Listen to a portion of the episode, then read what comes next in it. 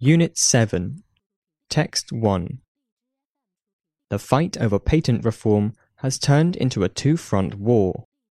On one front, the technology sector is united in opposition to patent trolls. On the other front, major technology companies are fighting among themselves about a proposal to make it easier to invalidate low-quality patents. Companies such as Microsoft and IBM that have a lot of patents don't like this latter idea, perhaps because it would make it easier to invalidate their own patents. But that's precisely why the proposal is a good idea. There are way too many broad, low-quality patents. And while some of those patents are held by trolls, many of them are held by large incumbent companies. A reform agenda that focuses exclusively on trolls might stop trolling, but it will leave larger firms free to continue abusing the system. There is the problem of patent thickets, when a large company holds so many patents that it becomes impossible to innovate without infringing numerous patents.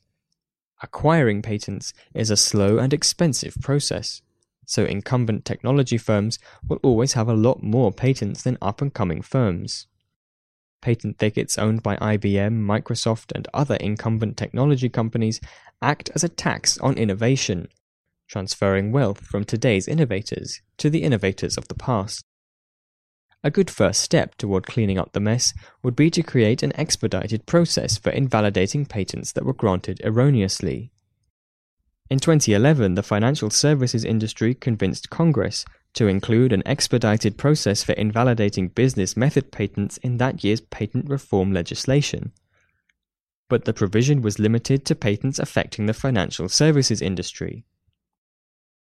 This year, Senator Chuck Schumer and Representative Darrell Issa have proposed expanding this program, known to insiders as the Covered Business Method (CBM) program, to cover many more patents.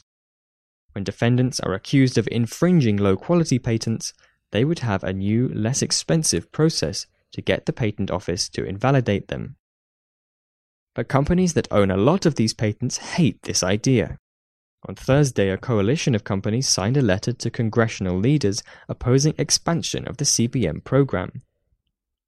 Subjecting data processing patents to the CBM program would create uncertainty and risk that discourage investment in any number of fields where we should be trying to spur continued innovation, these companies argue.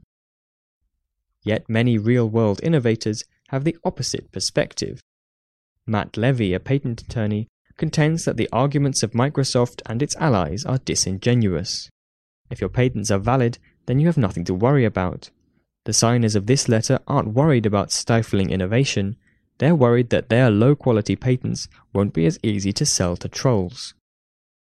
To permanently fix the patent system, there needs to be an efficient process to invalidate the many patents that shouldn't have been granted in the first place. As long as those patents are on the books, they'll be used against genuine innovators.